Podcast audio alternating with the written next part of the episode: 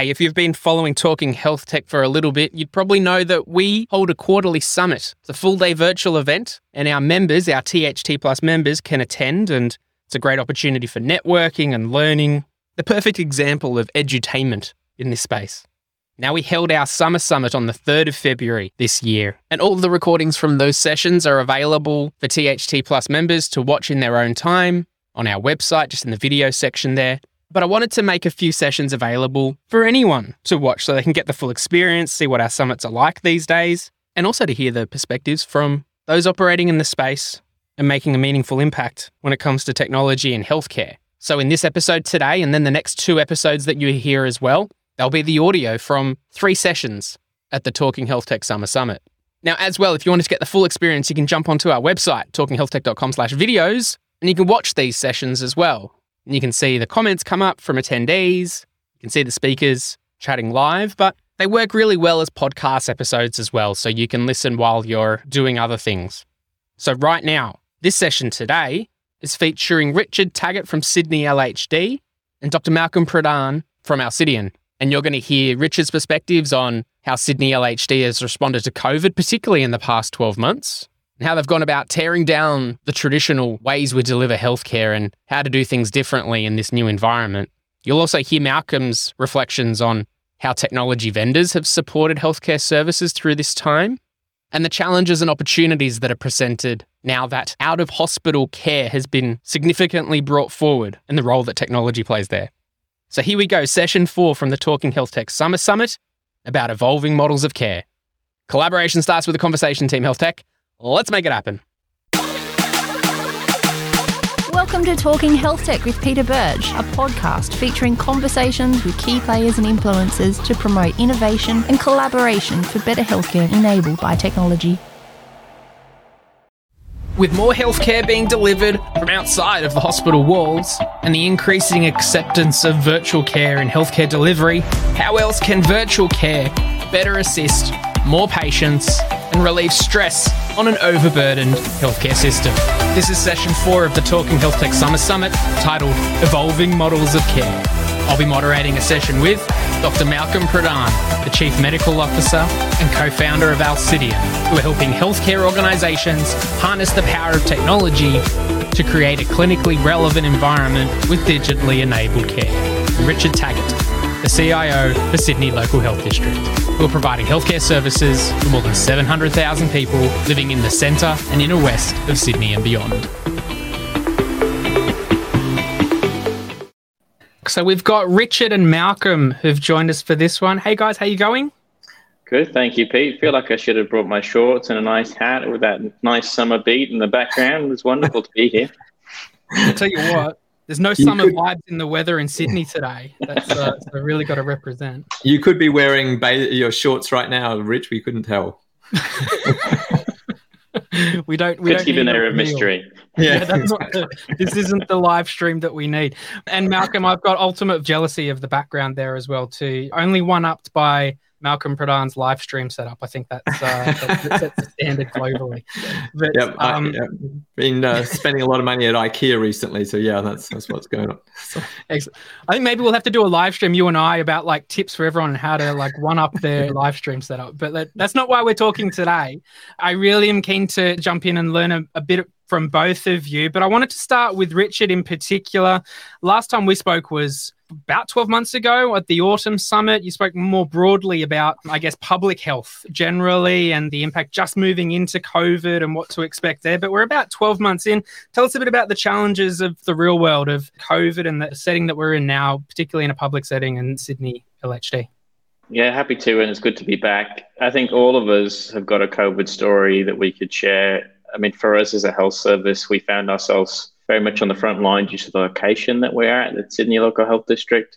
So our large hospitals in the inner west, we're seeing patients very early on in the very early days of COVID.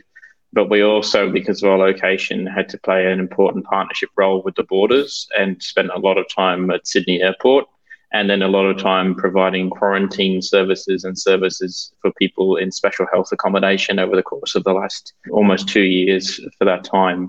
Uh, so that's been really interesting, tearing down the traditional model of delivering acute and subacute healthcare and putting it into hotels and apartment blocks and airports, as well as dealing with the pressures of trying to run a, a normal health service when you've got staff who are furloughed by COVID or need to be working remotely because they're quarantining, and then patients who can't come in anymore and need to access care virtually. So there's been a lot happening. I guess we anticipated in our surge plans that the health service itself would need to surge to cope with the demand. I don't think any of us quite anticipated just how many of our staff would actually get struck by COVID during the course of the last six weeks. And I think it's a common story across the system. I think my own department, we had about 25% of our people go through COVID over the last six to eight weeks, uh, all caught from the community, uh, you know, people with young children going back to school, people who live in share houses. So that's been quite interesting. It's really tested our surge planning, that's for sure. Yeah, definitely. And Malcolm, from your perspective, no doubt technology is playing a big part in enabling all of this. You've picked up on a few of these challenges and helped with those along the way. I think as everyone, you know, in the sort of vendor area, you know, we've been scrambling to support healthcare services through, you know, what's been an incredibly challenging time. And there's been a lot of discovery. You know, we sort of always knew that out of hospital care was going to be the future. We just thought we had another decade or so. You know, we didn't realize it sort of had to happen last year and this year. So there's a lot of changes that need to be made to support the out of hospital system, you know, evolving very quickly and adapting, you know, the tools that are right there now with augmenting those to support the kind of care models that are required to do all the incredible things that, you know, SLHD and other healthcare organizations have been doing, particularly at the front end of that patient load and managing complexity. So it's quite a challenge because you're also trying to influence, you know, people are learning as all this is evolving and then you're trying to support them, but then they're so busy. And as Rich was saying, staff are burdened already with what they have to deal with in terms of COVID, but then staff going out and being furloughed because of getting sick or contact, you know, precautions, etc. So it's been a really complex environment, and it's really been a challenge to be able to keep an eye on where things are needing to go, while at the same time you still got to go through a quality process of developing software and valid testing and all of the other processes that go on, and particularly in the healthcare area. So it's unlike, say, the internet where you can just go, you know, let's move fast and break things. But in healthcare, you know, we have to move fast and not break things, which is way harder. And that's been a real challenge, I think, over the last couple of years in how to support our customers and partners to do what they need to do to deliver yeah. healthcare.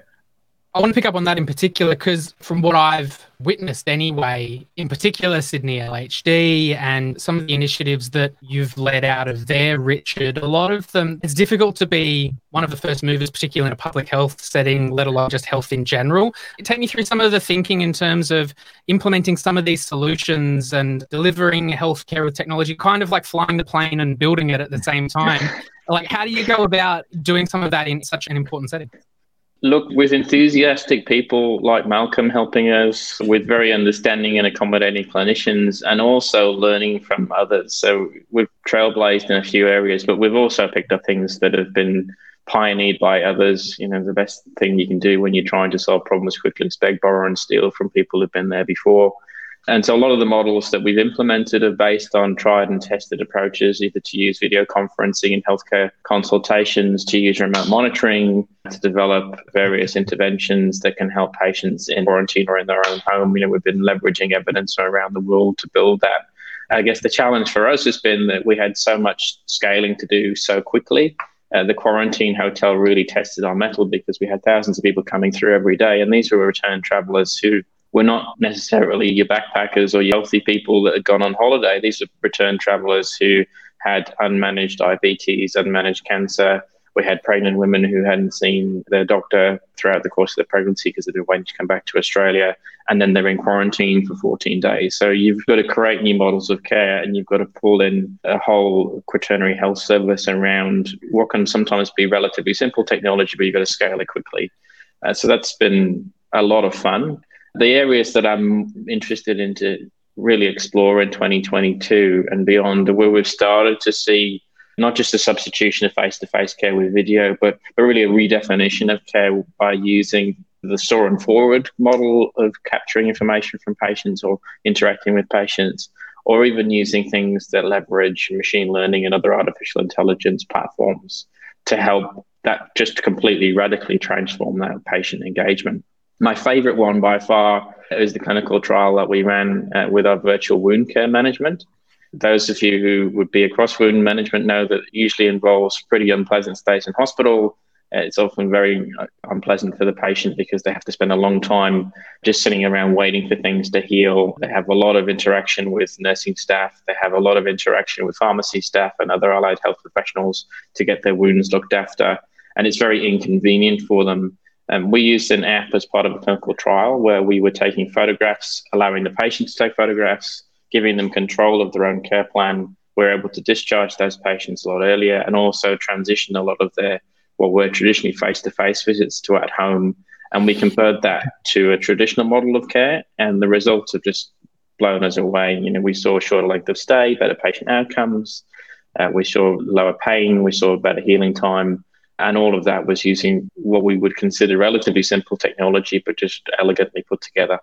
I think it's a nice way to put it is that, you know, the technology doesn't need to be overly complex. It's more about how it all comes together. And Malcolm, more broadly than, you know, seeing in other parts around the healthcare settings, is there anything that you've seen that's a good demonstration of what we can potentially continue to see moving into 2022 and beyond? Yeah, I think the focus is particularly in um, current healthcare models, you know, it's very much relying on clinicians looking at the patient and then looking at the data that's generated manually and and I think then setting out some sort of plan and the logistics of that are complex within the hospital and they just get super complex, you know, outside of hospital and community. And I think part of the challenge is just to get away from the idea that some clinician has to look at every bit of data. You know, the idea is that as we're collecting you know, more granularity of data from wearables, from devices, or from you know, images that may be taken from apps, etc.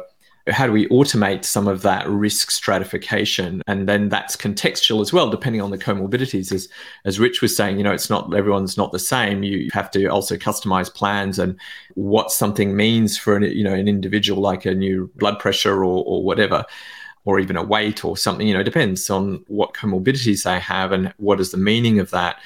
So we've got to build in that sort of level of smarts into the technology so you can monitor thousands and thousands of people out in the community where they're feeding in data and they're sure that if anything is trending in an adverse way, that it will be brought to someone's attention, escalated. You know, at the moment we sort of have this view where individual clinician has to keep looking at everything, and we have to kind of start looking at how do we transition into a more automated model with clinicians handling changes in healthcare trajectory rather than just basic data checking.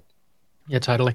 And I've noticed there's some good discussion that's happening in the chat there that's following a bit of a theme. If I take, you know, from George talking about the the potential for residential aged care to be an extension of hospital care, but also Richard speaking about the need for more inclusion around GPs and rural. So there's often mm. these discussions start to come up about not just bringing everything together in a hospital setting, but looking more broadly at the healthcare ecosystem. Is there work and thoughts that you guys have in relation to the importance of that? I might start with Richard and then go to, mm. to Malcolm.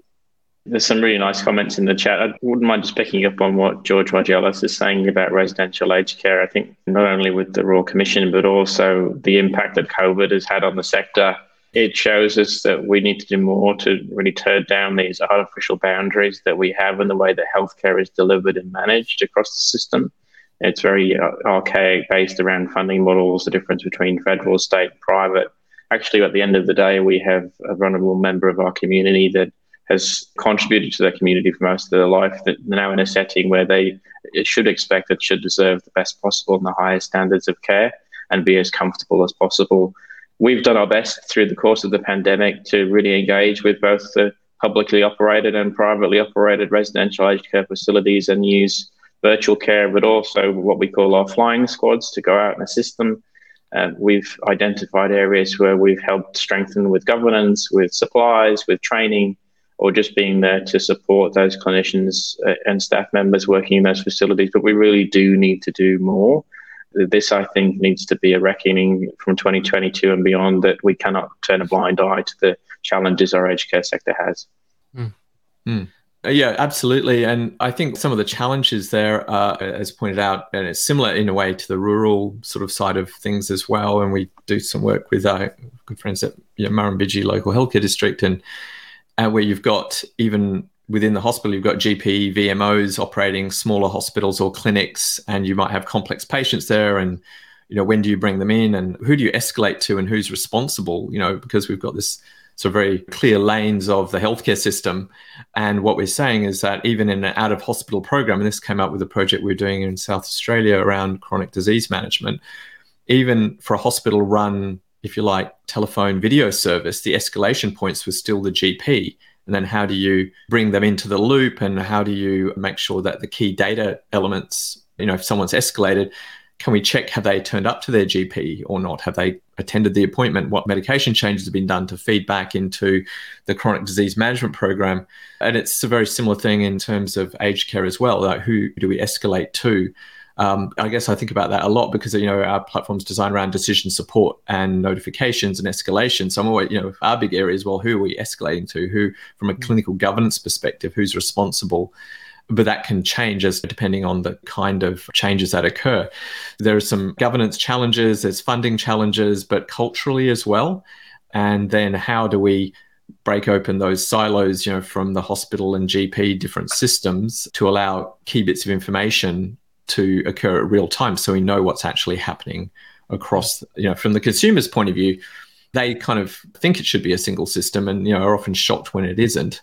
And i think we have to kind of be able to sort of wave our hands around that to a certain point but these new pressures are, are going to challenge those current lanes that we're sort of traveling in I'm seeing that in the chat too, you know, in and amongst some of the OGs arguing about how many videos they watch on YouTube, but that's as an aside point there. But the other conversation that was happening in here was around that point of, you know, Will's mentioned around getting that clinician yeah. buy-in, but also more broadly about a cultural. Um, yeah. Kind of so you know, there's that expression. I think you know, uh, I can't remember who said it originally, but you know, you shouldn't let a good crisis go to waste. And at the moment, you know, before COVID, we had burnout happening, and then COVID just added to that. And, you know, hopefully we'll get back to speak about clinician burnout because we just haven't, there's been no room to even think about it because COVID just added all this extra pressure. What we talk about in terms of decision support is separating out memory tasks from judgment tasks, right? So, what we're, re- you know, if we don't reduce cognitive burden and automate certain things first, there's no win in it. Because at the moment, a lot of clinicians, particularly with technology, when they hear about technology, it's just more time they have to spend, and the wins aren't always there. So, interestingly, when we talk about that to clinicians and talk about it all about automating stuff that should be automated, you know, so actually. When we talk about a lot of decision support, some of the, you know, I think clinicians are having to make too many decisions that they really don't need to. Some of it is just remembering oh, this person's kidney function's not going so well. I better go check it up. And then if I do this, I need to change it. Some of that's just standard stuff. Mm. And so, you know, we're not talking about fancy AI diagnoses or anything like that, even. We're just saying automating the stuff we already know so people have the time to think about. You, know, you can't have a conversation about new models of care and all these other things if someone just is struggling to get home on time every day. That just doesn't happen. I mean, these are people who are under a lot of pressure. So the first point of decision support is to reduce, is to give people back some time and reduce their cognitive burden. And if you go in with that approach, you don't get uh, arguments from clinicians in our experience. Nice one.